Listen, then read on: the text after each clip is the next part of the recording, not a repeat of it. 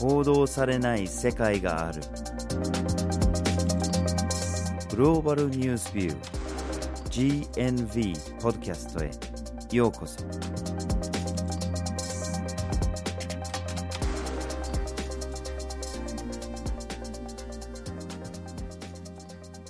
今回のポッドキャストをお送りするのはバージル・ホッキンスと岩根あずさです。はい、今回のポッドキャストのテーマはコロナ禍と環境破壊です。はい、皆さんに言うまでもなく、新型コロナウイルスというのはもう世界中に回っており、大きな被害をもたらしてますね。うん、収録時には95万人が死亡しているっていうデータが上がってます。そしてその被害っていうのが感染して亡くなってる人とかそれだけの話ではなくて、ウイルスに対する対応ですね。要するにそのソーシャルディスタンスを取るだとかリモートワークだとか、とにかく経済が回ってないっていうこの対応策から発生する被害もまた非常に膨大なものになってるんですね。うん、そしてメディアが新型コロナウイルスに非常に集中的に取り上げているんだけれども、これだけでいいんだろうかと。っていうのもコロナウイルスの背景にいろんな他の問題が潜んでるんじゃないかと。そしてその他のものも実はコロナウイルスともつながっていると。いろんな意味で。うん、この観点を今日のポッドキャストで取り上げたいと思います。はい、で、特に環境問題という視点から取り上げるんだけれども、その理由の一つに、実は今週がまた気候報道を今っていう国際的な運動のキャンペーンのウィークなんですね。うん、でこれは去年の9月にも今年の4月にもこのキャンペーンに GNV が参加していて、ポッドキャストも気候変動をテーマにしているんだけれども、この運動っていうのは気候変動に関する報道が足りないだろうと、全然この危機的な状況に見合ってないんじゃないかという疑問から、世界各地の何百もの報道機関が力を合わせて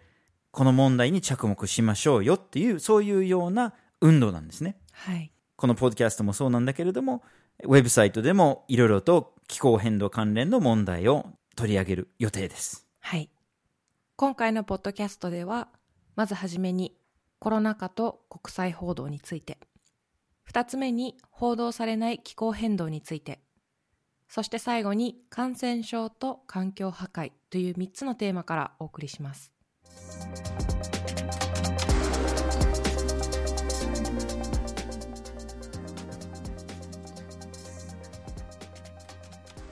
でははじめにコロナ禍と国際報道について話をしましょう。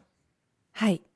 GNB では国際報道においてコロナがどれぐらい報道されているのかということを調査しました。うん、具体的には3月から7月までの間の国際報道の内容というものを分析していきました。日本以外の世界の情勢の中でコロナがどれぐらいの割合で報道されているかですよね。はい。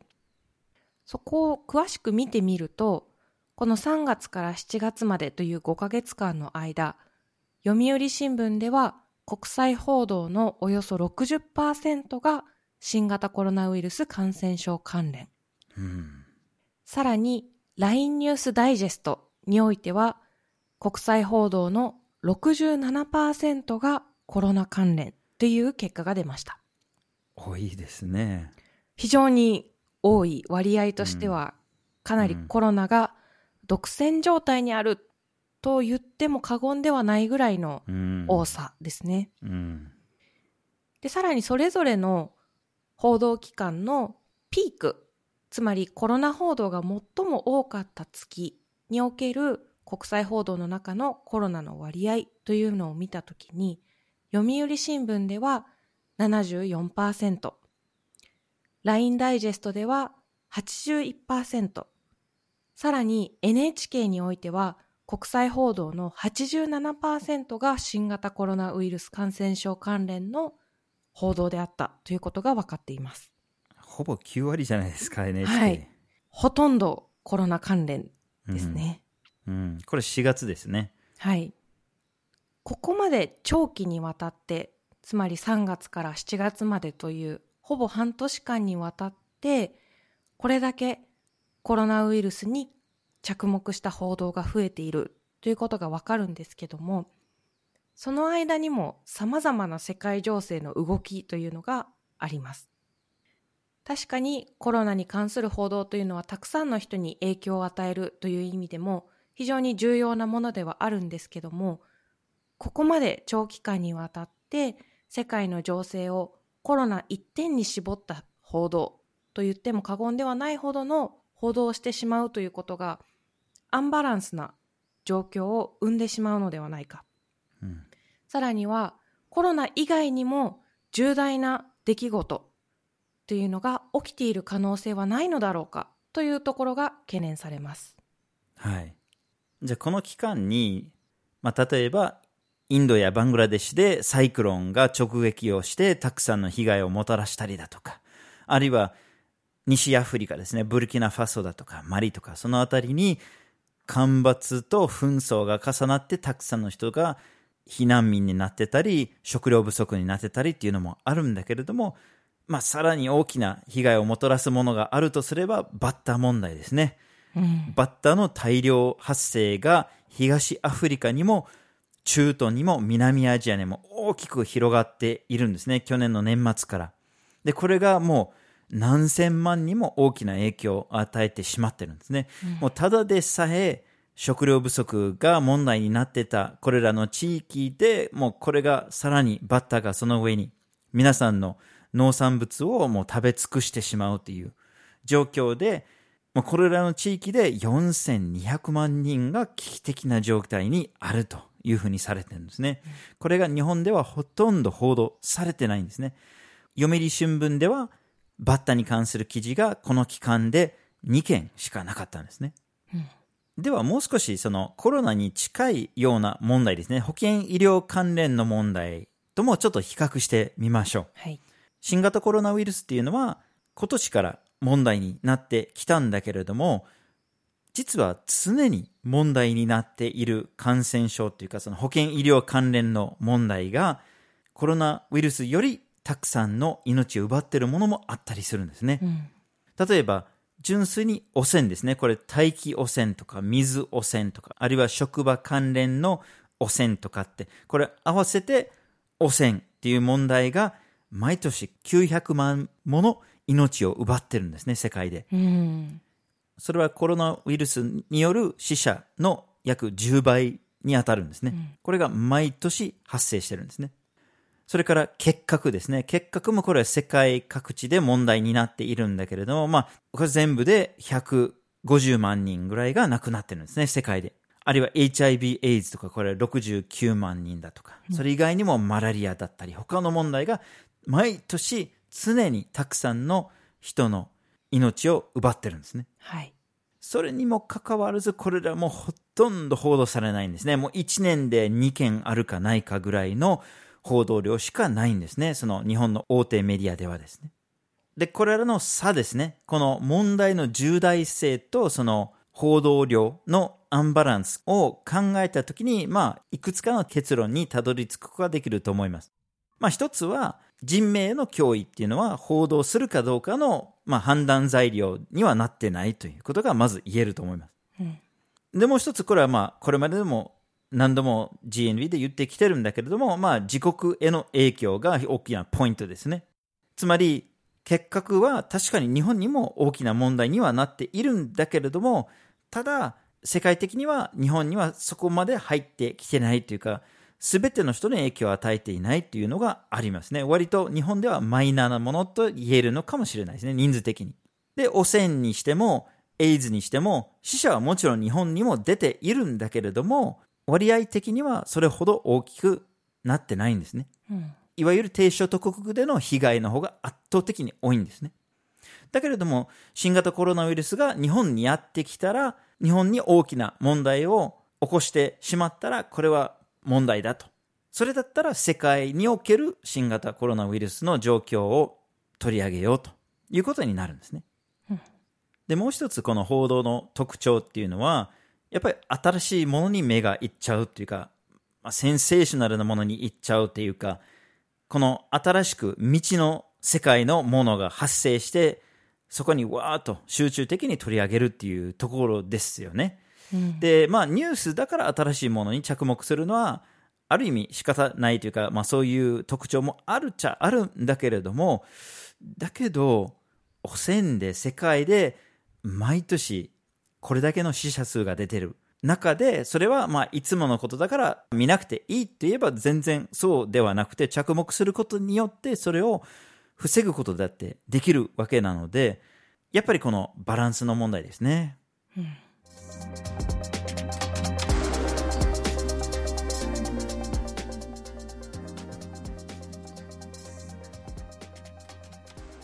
続きまして報道されない気候変動について話をしましょう。はい。ここまでコロナウイルスであったりとか感染症といった側面から人類、人命への脅威というものを見てきたんですけども、うん、もう一つ現在大きな問題となっている人類への脅威、これが気候変動です、うん、これまでも気候変動によってたくさんの被害、たくさんの方が亡くなるというようなことが起こってきているんですけども、これから先この状況というのはますます悪化していくだろうと、さらにもうこれまでとは比較がつかないほどの莫大な被害というのが出るということが予測されています、うん、でこれはもう皆さん肌で感じて分かっているところもあるかもしれません。というのは夏の間たびたび更新される最も暑い1年、最も暑い1ヶ月、さらには猛暑日が去年と比べて何日増えましたというような報道も近年もう珍しくなくなってきているような感じがします、うんうん、さらには記録的な豪雨であったりとか、さらに巨大台風、スーパー台風と呼ばれるようなものの発生も増加傾向にありますし、熱波というものももうこれまでとは比較できないほど頻繁に起こっています、うん、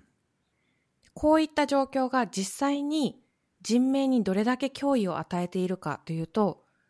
統計的に見ても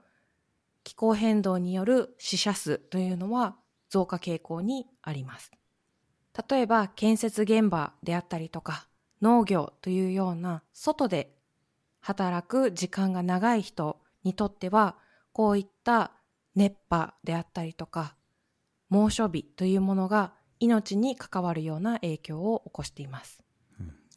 実際には熱疲労であったり熱射病、さらには腎臓病といったような問題を引き起こしやすくなり、こういったことが原因で命を落とす人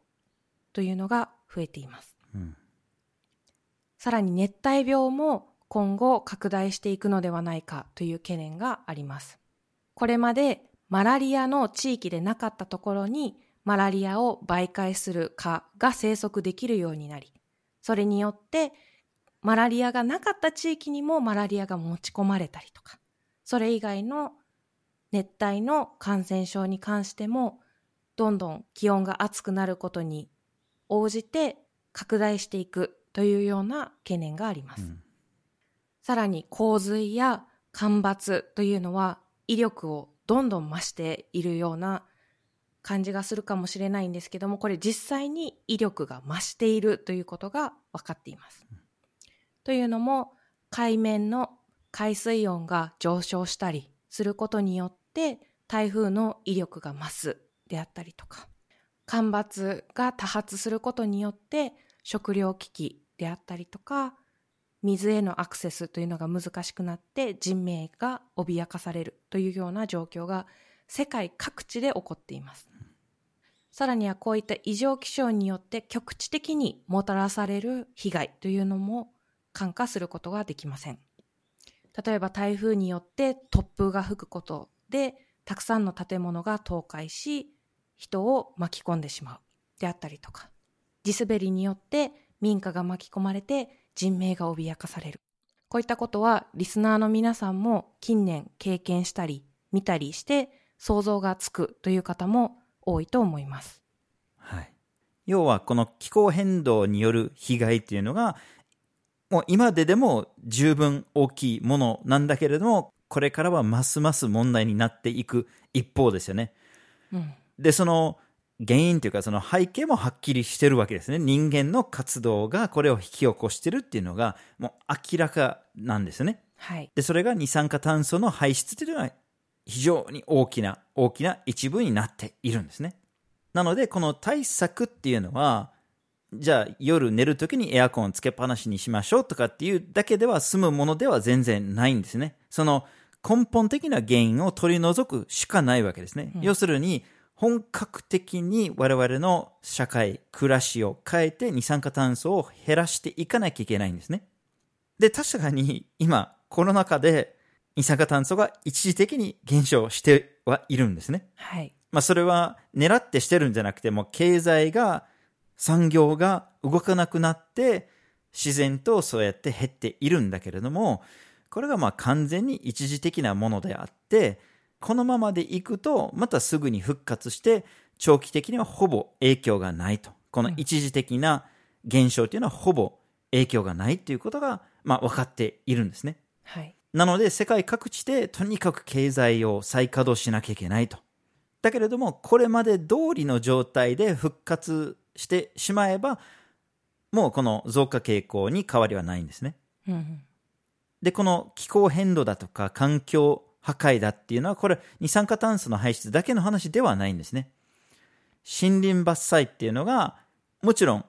二酸化炭素の排出にもつながってしまうんだけれども、同時に他のさまざまな問題も引き起こしちゃうんですね。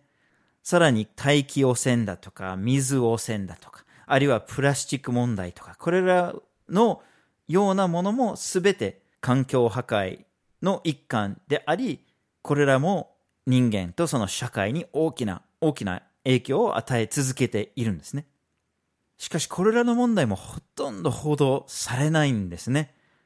新型コロナウイルス以前の状態ででも、つまり報道を独占するものがない状態でさえ、報道量が非常に少なかったんですね、まあ、これまで GNV でもいくつかの報道に関する調査もしてますし、いかに少ないのかっていうのはまあ指摘してきたわけですね、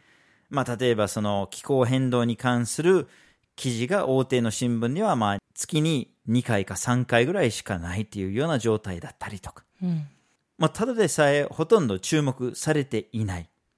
だけれどもその新型コロナウイルスの登場で、しかも国際報道の6割とかを常に独占してしまうと、もうさらにその枠が取られるというか、気候変動がますますないがしろにされてしまうっていうのも現実なんですね、はい、例えば NHK は GNV と同じように日本で数少ないこの気候報道を今運動に参加している機関なんですね。パートナー機関なんですね。つまり NHK は我々も気候に関する報道が少ないということを問題視してますと、これから増やしていきますというのをコミットしてるはずなんです、うん、おまけに今年の4月にその今と同じようなキャンペーンの1週間があったんですね。この1週間に集中して取り上げましょうとコミットしてるはずなんだけれども、うん、その1週間どころか4月の1ヶ月分NHK の国際報道を見ると、気候変動に関するニュースが1回しかなかったんですよ、1ヶ月で、うん、しかもその内容っていうのがグレタさんっていうその若い活動家がコロナ以外にも気候変動も忘れないでっていうふうに言ってるんだっていうことを報道してるだけなんですよね、うん、その1回だけしか報道してないんですね、うん、その1回の報道でこれだけの脅威をもたらしている気候変動が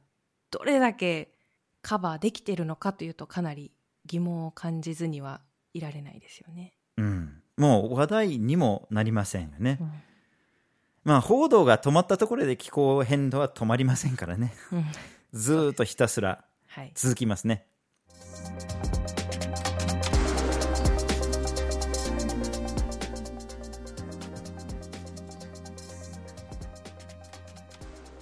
では最後に感染症と環境破壊について見ていきましょう、はい。まあ、これまではコロナとか他の感染症がこれだけの死者を出してるとか、これだけの被害をもたらしてる。で、同時に環境破壊だとか気候変動もこれだけの被害をもたらしてるのに報道されてないじゃないかっていう話をしてきたんだけれども、これはまあ2つの大問題への注目を比較してるだけの話ではないんですね、うん、つまり実はこの環境破壊と新型コロナウイルスっていうのはつながってる、関係してる、まあ、新型コロナウイルスだけじゃなくて、まあ、感染症ですね、あるいはその新興感染症、新たに現れる感染症と環境破壊がつながっているんですね。で、データで見ると第二次世界大戦以降感染症の発生回数っていうのが増えているんですね。感染症のアウトブレイクですね、その発生の回数が増えてるとも言えているし、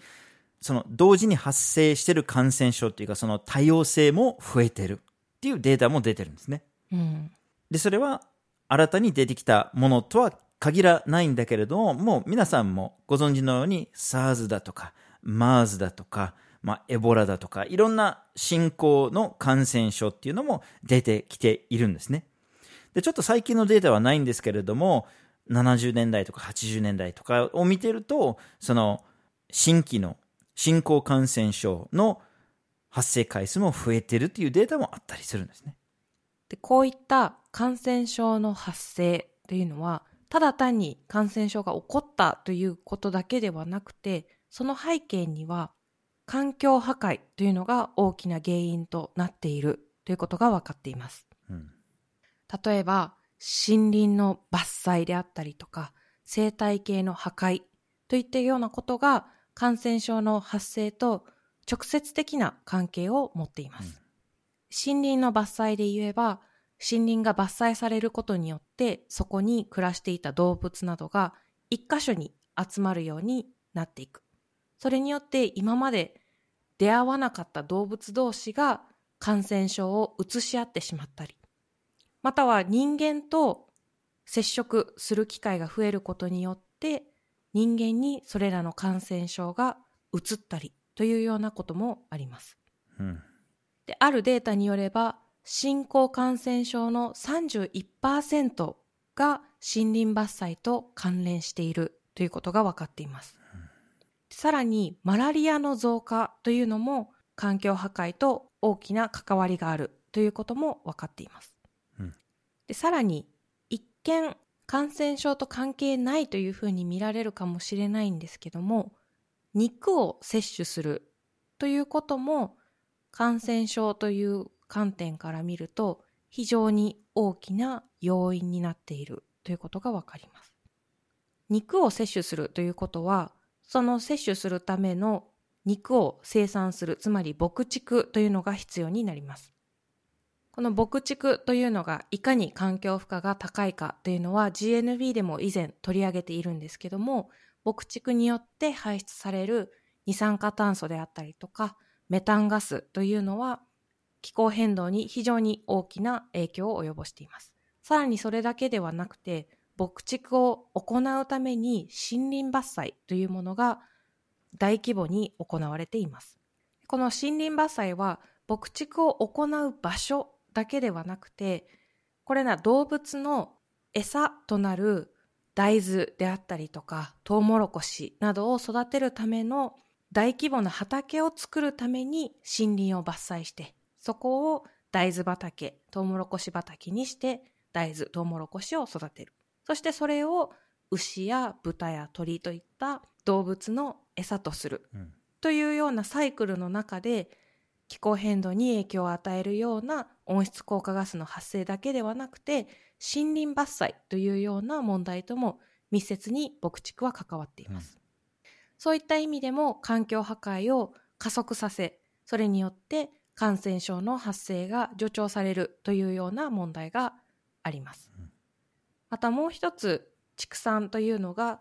感染症の発生と密接に関わっているのが、動物をどのように飼育しているかということが挙げられます。というのも、現代の大量生産、大量消費の中において、肉の生産というのも決して例外ではないんですね、うん、なので狭い檻の中に何十匹も何百匹もの動物をぎゅうぎゅう詰めにして飼っていかに効率よく肉を生産するかということに焦点が当てられているんですけども、こういったぎゅうぎゅう詰めの状態に動物を置くことによって一つの個体が感染すればそれが瞬く間に周りの動物にも感染を広げてしまうということがあります。これは最近報道されたトンコレラであったりとか鳥インフルエンザの発生、そしてその爆発的な広がりの背景にはこういった問題があります、はい、さらにこういった感染症を起こしやすい状態にある動物と人間が継続的に触れ合うということも感染症の拡大に影響を及ぼしています、はい、まあ、そういうようなつながりがあるにもかかわらず、とにかくコロナへの対策をどうするのか、ワクチンをどうするのか、どういうふうに減らせるのかっていうところにばっかり注目をしていて、コロナのようなものが再び発生しないためにはどうしたらいいのかっていうことがお肌にならないんですね、うん、気候変動がひたすら悪化していく、森林伐採にブレーキもかからないんですね。そして今月衝撃的な報告書というのが国連から発表されたんです。実は2010年に生物多様性を保護するための目標というのが設置されたんですね。10年分の、10年後までにはこれだけはやりましょう、これだけの森林伐採を止めましょうとか、これだけの気候変動を止めましょうとか、その国際会議は愛知で開かれたので愛知目標とも呼ばれたりしてるんだけれども、20の目標が設置されたんですね、はい、で10年が経ったところでどうだったのかと。でこの国連の報告書には実はその20の目標のうち1つも達成されてないということが分かったんですね、はい、6つは部分的に達成されたようなんだけれども、10年間で一つも達成されてないということがもう分かってしまったんですね、うん、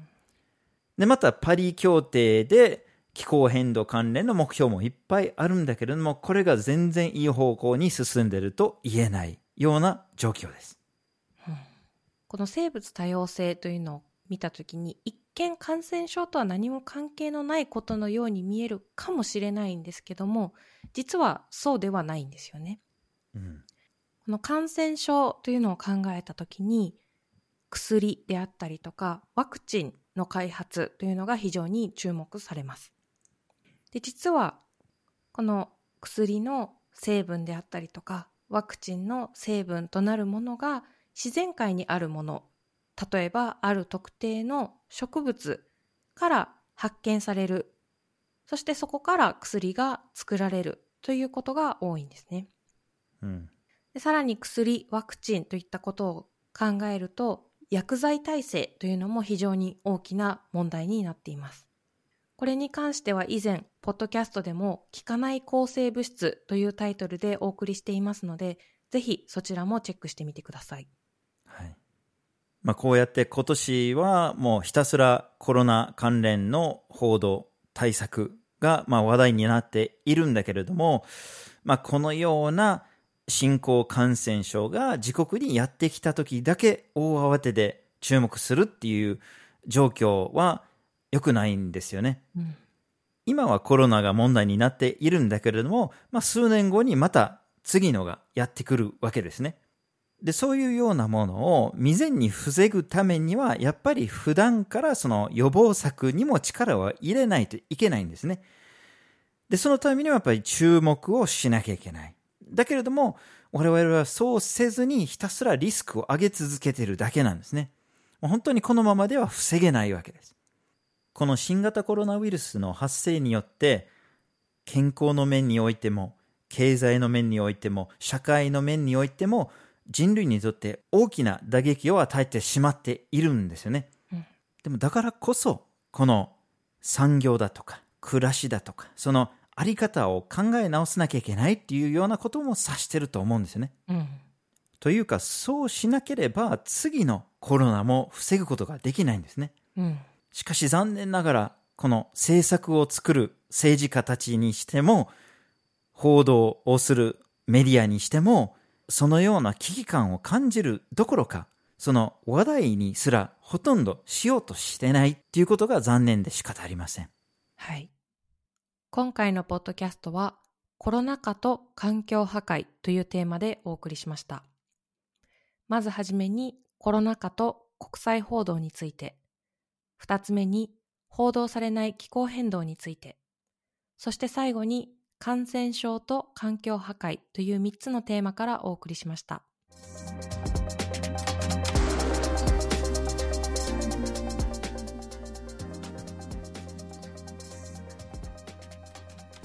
GNV は毎週木曜日19時に新しい記事をアップしています。火曜日と土曜日には1枚ワールドもアップしています。Twitter、Facebook、Instagram でも発信しています。ポッドキャストは毎月第1、第3月曜日に発信します。ぜひフォローしてください。次回もお楽しみに。